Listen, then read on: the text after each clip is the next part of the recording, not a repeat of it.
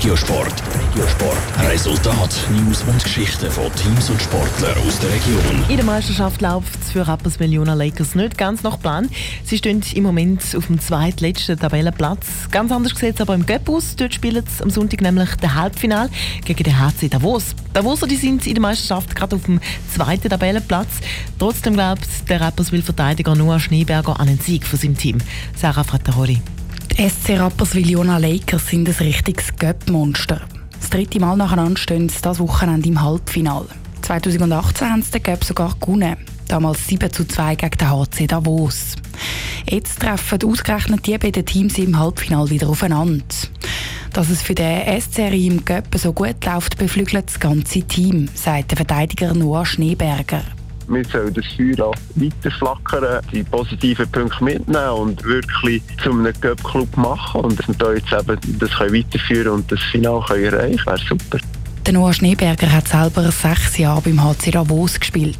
Für den 31-Jährigen gibt es im Göpp-Halbfinale darum ein Wiedersehen mit seinen ehemaligen Gespöndli.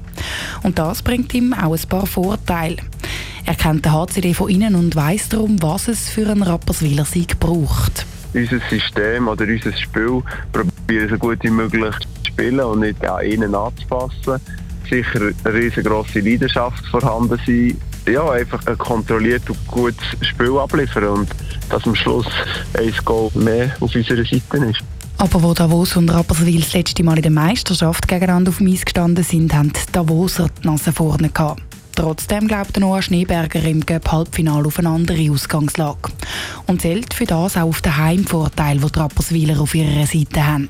Das ist sicher auch zurückzuführen, das Publikum hinter der Mannschaft steht und dass sie anführen. Und das ist sicher ein sehr wichtiger und schöner Punkt, eine schöne Sache, als das vorhanden ist und dass man da weiter Erfolg feiern kann, dass noch mehr Leute den Weg ins Stadion finden und dass wir dann auch endlich auswärts diese Reihe mit Siegen weitermachen können.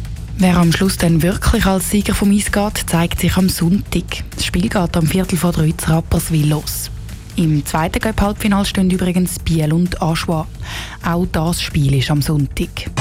Top Regiosport, auch als Podcast. Mehr Informationen gibt's auf toponline.ch.